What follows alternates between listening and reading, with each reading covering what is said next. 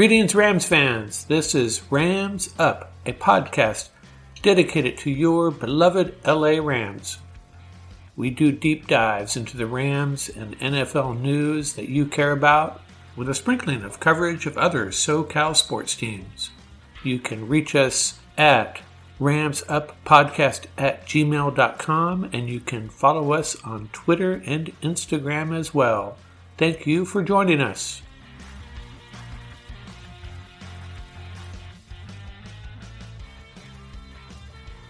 Welcome, Rams fans. This is Rams Up, episode 5, March 15th, 2021. And what do we have for you today? We have a recap of all of the recent news across the NFL, especially with the Rams. We have, as promised, an analysis of the Rams' running back situation.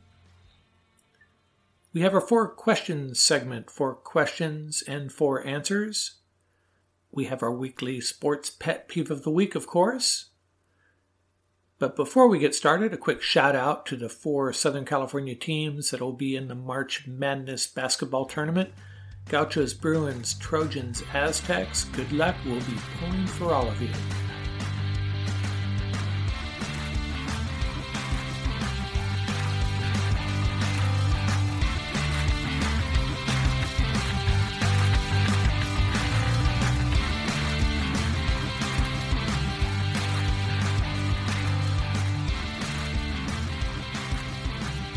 There's a lot going on across the NFL.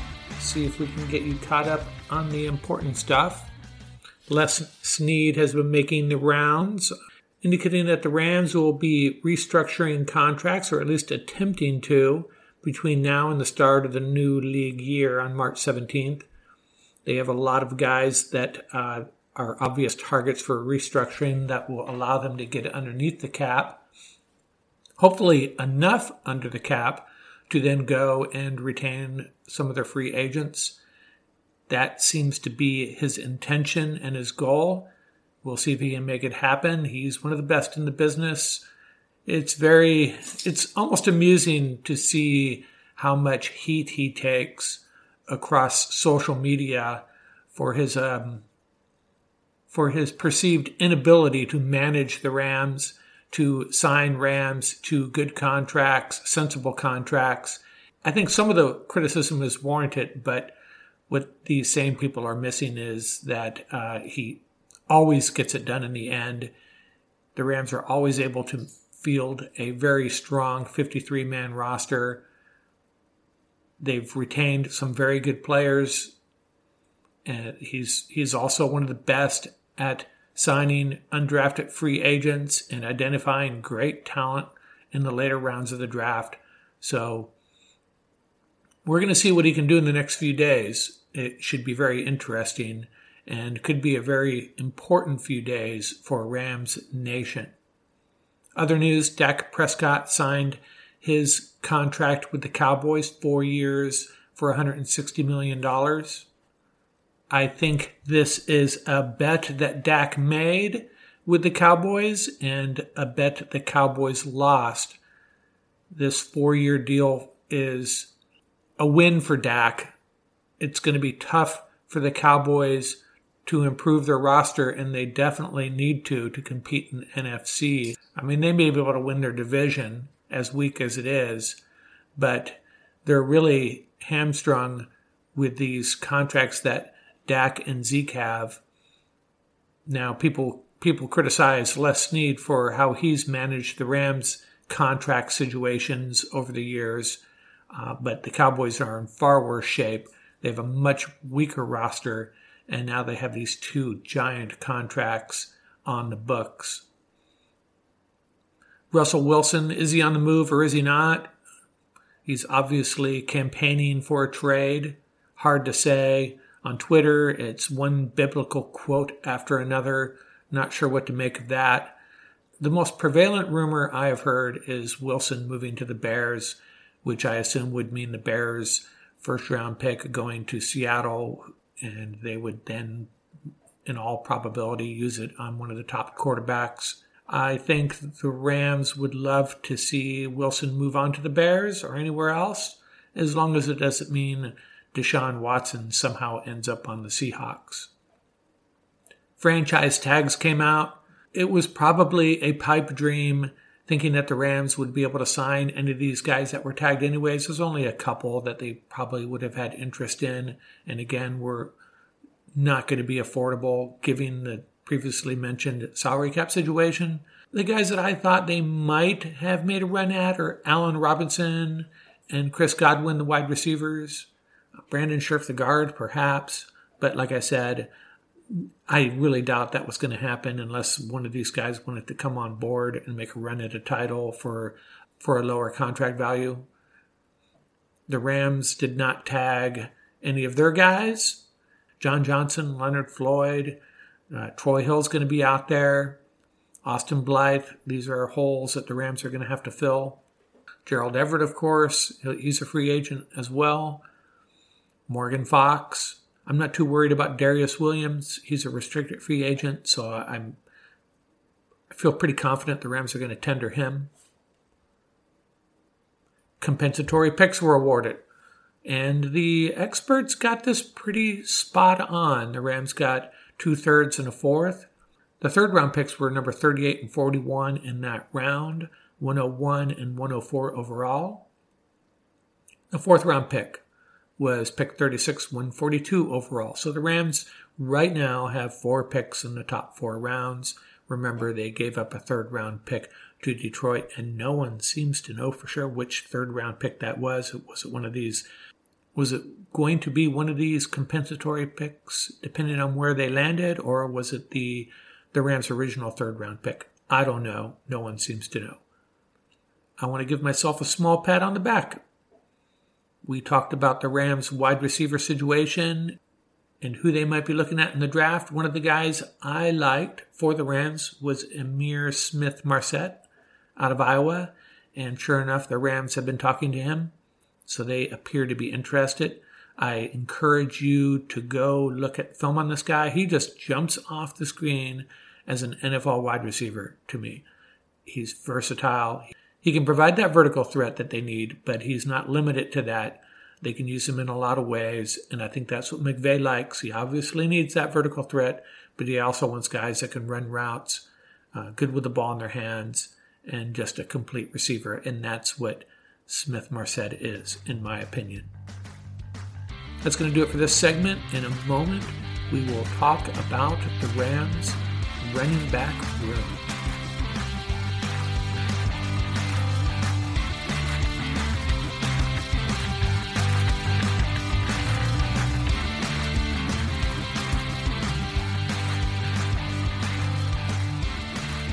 As promised, this week we will take a look at the Rams running back room. This is fairly simple compared to some of the other positions that we have and will evaluate. The Rams have a pretty solid room, pretty solid group of running backs returning. They have Cam Akers, 5 feet 10, 217 pounds. He'll be coming back for a second year by the end of his rookie season he had proven himself as a premier NFL running back. He's the real deal, very versatile. Loved what he showed, especially late in the year in a couple of big games. Don't write off Darrell Henderson, 5 feet 8, 208 pounds. Didn't see him a lot late in the season due to injuries, but I still really like him, and I'm glad we have him as a backup. I hate to even call him a backup because I think he can still be a lead back if needed. He'll get his share of carries, that's for sure. So we have Akers and Henderson leading the room. And of course, we have Xavier Jones and Raymond Calais always also coming back. Jones 5'11, 208, Calais 5'9, 188. Didn't see much of them. Saw very little of them actually. They're both speed guys. Not sure what they have to offer. I know Xavier Jones was tremendous in the preseason, and some of his teammates really talked him up, so there might be something there. What we lost was Malcolm Brown, 5'11, 222 pounds, and that's really the only thing I am concerned about when it comes to the running back position. Do the Rams have that reliable back who uh, you can count on for ball security late in the game, who is going to get that extra two or three yards when it doesn't seem to be there, who can come in and spell your lead back. That's what Brown has been doing for years now. He's also been the guy that does well in the red zone in short yardage situations. I'm not saying Akers isn't that guy, isn't the red zone guy, because I think he is. I always felt great comfort whenever Malcolm Brown ran onto the field, even if it was for Todd Gurley, a third and goal from the two yard line or a fourth and one at the 40. Malcolm Brown was a steady influence and a guy the Rams really grew to rely on in those situations, and I think they're going to miss him. And for that reason, I would not be surprised if the Rams used a late round pick for a bigger back. If not that, then I think Les Snead will be looking for that guy as an undrafted free agent. I'm not going to spend a lot of time on this because, like I say, the Rams running back room is in great shape. But I did want to talk about three draft prospects that jumped out at me as guys that would be a great replacement for Malcolm Brown. One of them, unfortunately, is not going to be available to them unless they wanted to use a second, a second or third round draft pick on him, and they will not do that. But he's worth mentioning because I love this guy, and that's Rhamondre Stevenson of Oklahoma, a 246 pound beast. He uh, will be a lead NFL back for someone. He's more than that Malcolm Brown type, but I did want to mention him because if you're looking for a big back, this dude's the real deal. Another guy that I liked was Nate McCrary out of Saginaw Valley. He comes in at 6'1, 225 pounds. He's a power runner, uh, but the NFL NFL scouts have been aware of him for a couple years, and he would be a good fit for that role with the Rams. The guy I really liked, though, was Jaquan Hardy out of Tiffin Heights. And no, I had I was completely unaware of Tiffin Heights until I ran across this guy, Division two school. Howard comes in at 5'10", 220 pounds. Um, he can. He's a very dynamic player. He's a he's a big back. Uh, he can run with power, but he can also run with speed. He's a, he can be a slasher. He can be anything you want at the running back position. He can catch the ball. So that's what really makes him appealing to me for the Rams in that role of a big back that can step in and be that reliable big back. But you're not really losing much either. And that was true of Malcolm Brown, Brown as well. He was a, generally a good receiver. He did have a couple of drops late last season, which are very uncharacteristic. I encourage you to go watch some film on this guy. It's pretty exciting.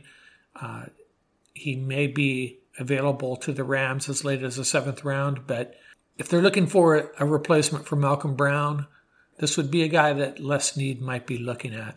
They're in great shape at this position, except for that big, reliable back they may need late in the game and in short yardage situations.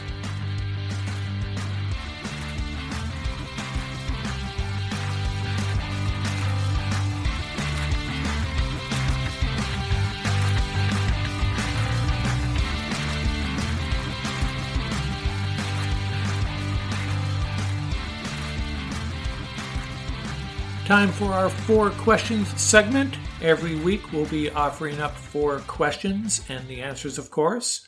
Sometimes we'll have a guest on to answer those questions. Today it will be yours truly.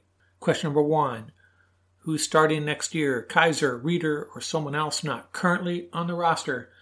I'm going to say Reeder. Uh, he played well throughout most of the second half of the season really came on, improved in coverage, was solid against the run, even did some blitzing. I love Micah Kiser. I still think he's going to play a role in this defense. At this point, I got to give the nod to Reeder. He was starting inside linebacker for most of the year on the number one defense in the league. I don't think we need to look for replacements or improvements. I think we should do that elsewhere. Keep Reeder in the starting spot. Keep Kiser there for depth I like our crew back there right now. It's not no superstars, but it's good enough. Question number two Are the Rams drafting a running back? We touched on this in our running back analysis segment. And as I mentioned then, I think it's very possible the Rams could draft a running back late. And I think they will. If they don't, they'll definitely ping a couple of undrafted free agents at that position. But one guy they may draft earlier is Demetric Felton out of UCLA. The thing is, um, he probably won't play running back. He's more of a gadget guy, a weapon guy, can play in the slot, wide receiver. He's definitely a guy to look at, and definitely a guy the Rams could draft. Question number three How do you feel about the new proposed overtime rule?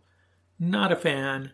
It adds a little strategic twist at the beginning of overtime. If, if you folks are familiar with it, the way it would work is one team would decide where the first possession would begin.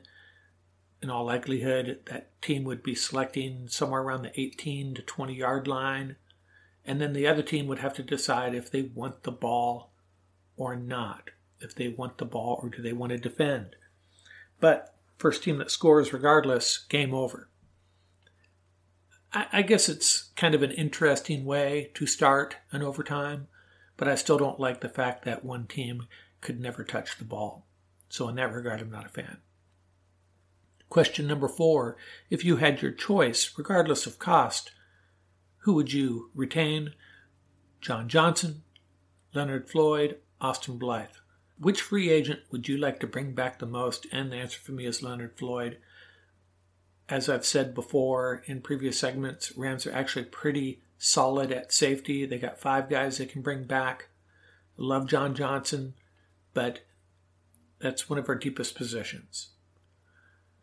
Austin Blythe along the offensive line, I think we can replace him with guys currently on the roster or with a third or fourth round draft pick not overly concerned about that. Edge rusher, the position Leonard Floyd played, and the position he contributed immensely at last year, you're never sure what you're going to get in the draft. And we're not sure what Terrell Lewis is going to bring to the table quite yet either. So, my answer to that is Leonard Floyd out of those three. That's it for our four questions, and we'll have another four good ones for you next week.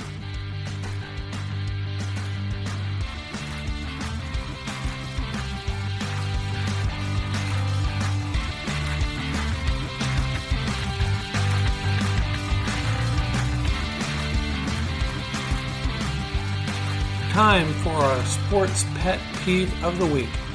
This one, I suspect I'm not going to get a lot of support on, but it's still something that bothers me. Let me set up the scenario for you.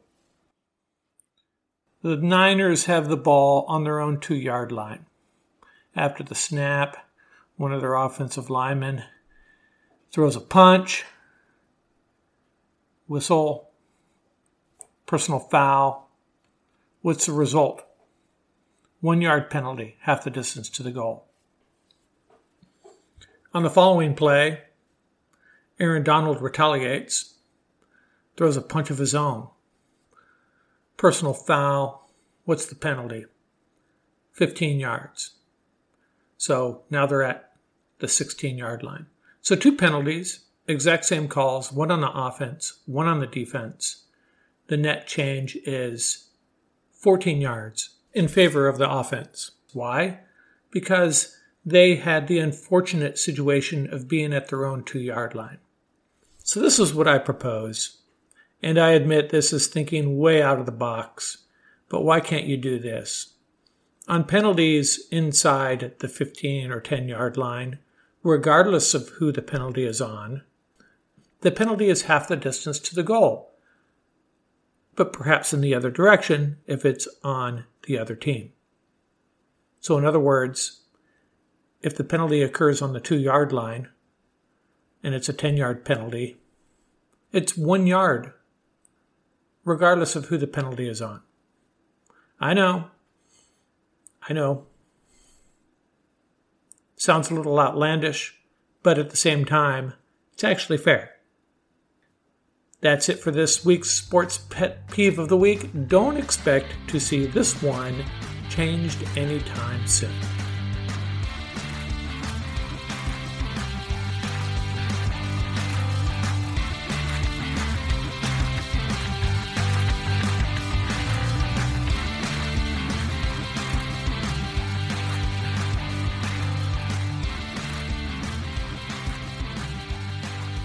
That's going to do it for this episode.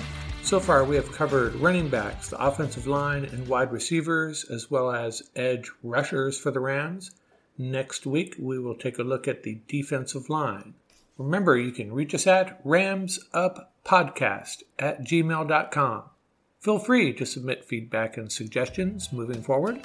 And remember, keep the horns up, stay safe, and have fun out there.